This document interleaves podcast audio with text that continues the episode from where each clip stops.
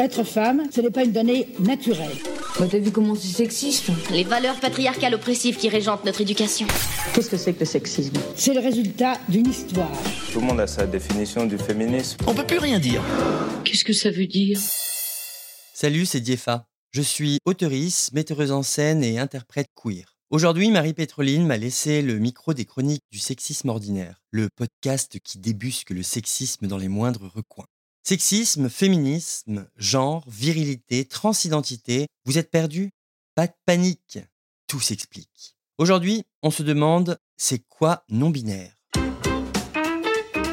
Pour comprendre ce qu'est la non-binarité, il faut d'abord comprendre ce que ce n'est pas. Ce n'est pas lié aux organes génitaux. Le sexe biologique, on s'en bat les organes. Ce n'est pas non plus lié à l'orientation sexuelle. Qui fait quoi avec qui n'est pas la question. Pour ça, je te renvoie vers les catégories problématiques des sites porno. Maintenant qu'on a renoncé à la chair, on va se rapprocher du genre. Ici, et pour faire simple, je dirais que le genre, c'est une construction sociale. Dans notre culture occidentale judéo-chrétienne, cette classification est définie par le modèle patriarcal en deux catégories binaires, les femmes et les hommes. Le meilleur exemple, c'est les toilettes dans les lieux publics. Je te dis pas comment le patriarcat a séparé nos latrines, bien qu'intéressant, ce n'est pas le sujet. Mais grosso modo, depuis l'industrialisation, les toilettes publiques sont organisées en deux espaces, donc deux portes. Une porte avec le pictogramme représentant la catégorie homme, hein, deux bras, deux jambes, et une autre avec le pictogramme représentant la catégorie femme. Le même, mais avec une vilaine robe trapèze. Cette représentation m'a toujours posé problème. Si tu es une femme en pantalon, peux-tu pousser la porte au pictogramme avec la robe trapèze? Il y a une absurdité géométrique et fashion. De toute façon, la binarité du genre n'est pas logique. Moi, j'aurais fait un côté cuvette et un côté pissotière. Mix dans les deux cas. Oui, les femmes aussi peuvent pisser debout. Pour plus de détails, je t'invite à écouter l'épisode de Marine Pétroline, C'est quoi le genre? qui t'explique tout ça de façon beaucoup plus approfondie. Ma définition simpliste donne une idée globale. Après, faut distinguer l'expression de genre et l'identité de genre. L'expression de genre fait référence à l'expression sociale, comment on veut être appelé, par quel pronom, il, elle, elle, etc. Euh, etc. C'est pas un pronom. Mais aussi par quel prénom. Janine peut demander qu'on l'appelle Maurice et Titouan qu'on l'appelle licorne. L'expression de genre, c'est aussi l'apparence, comment on se montre au monde, par nos attitudes, notre comportement, comment on s'habille. Mais attention, l'habit ne fait pas le moine autant que la robe trapèze ne fait pas la femme.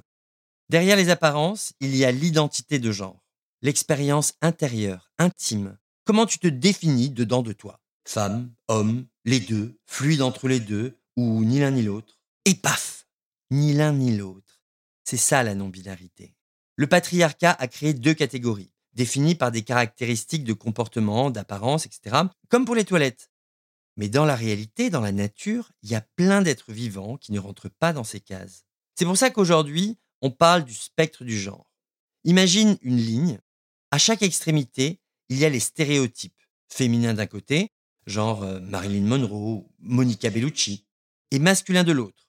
Chabal, Schwarzenegger, ces caricatures sont les catégories inventées par le patriarcat.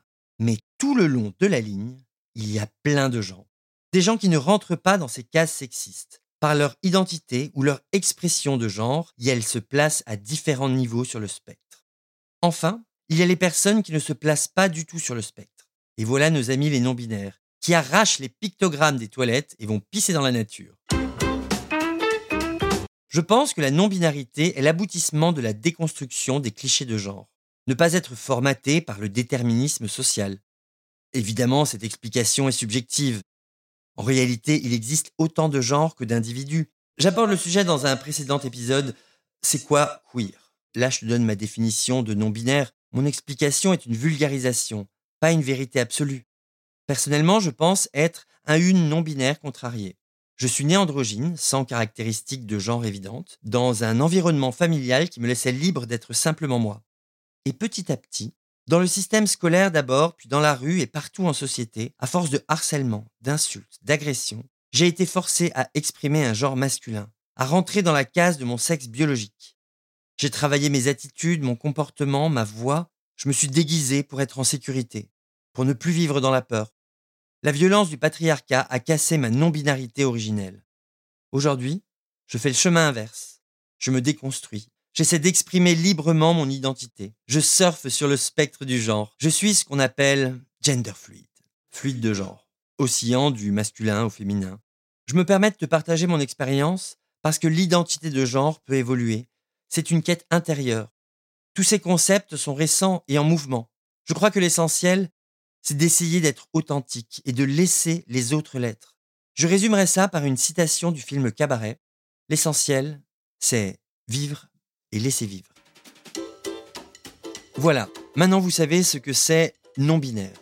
Les mots sont importants car, comme le dit Beauvoir, nommer, c'est dévoiler et dévoiler, c'est déjà agir. Rendez-vous dans le prochain épisode pour continuer à nommer, dévoiler et agir contre le sexisme. En attendant, vous pouvez retrouver les chroniques du sexisme ordinaire sur les réseaux sociaux et vous abonner à la newsletter pour découvrir encore plus de pépites antisexistes. Si vous pensez que tout ce qu'on raconte ici est important pour arriver à plus d'égalité, parlez-en autour de vous. Laissez-nous des mots d'amour sur euh, Apple Podcast et Spotify. C'est important, ça permet à d'autres personnes de découvrir le podcast et puis nous, ça nous fait plaisir de savoir que vous appréciez ce qu'on raconte. Quant à moi, vous pouvez me retrouver sur les réseaux sous mon identité choisie d'IFA. D-H-Y-E-P-H-A. Vous pouvez aussi me retrouver sur scène dans mon seul en scène Comment épanouir la diva en soi en respectant les innocents?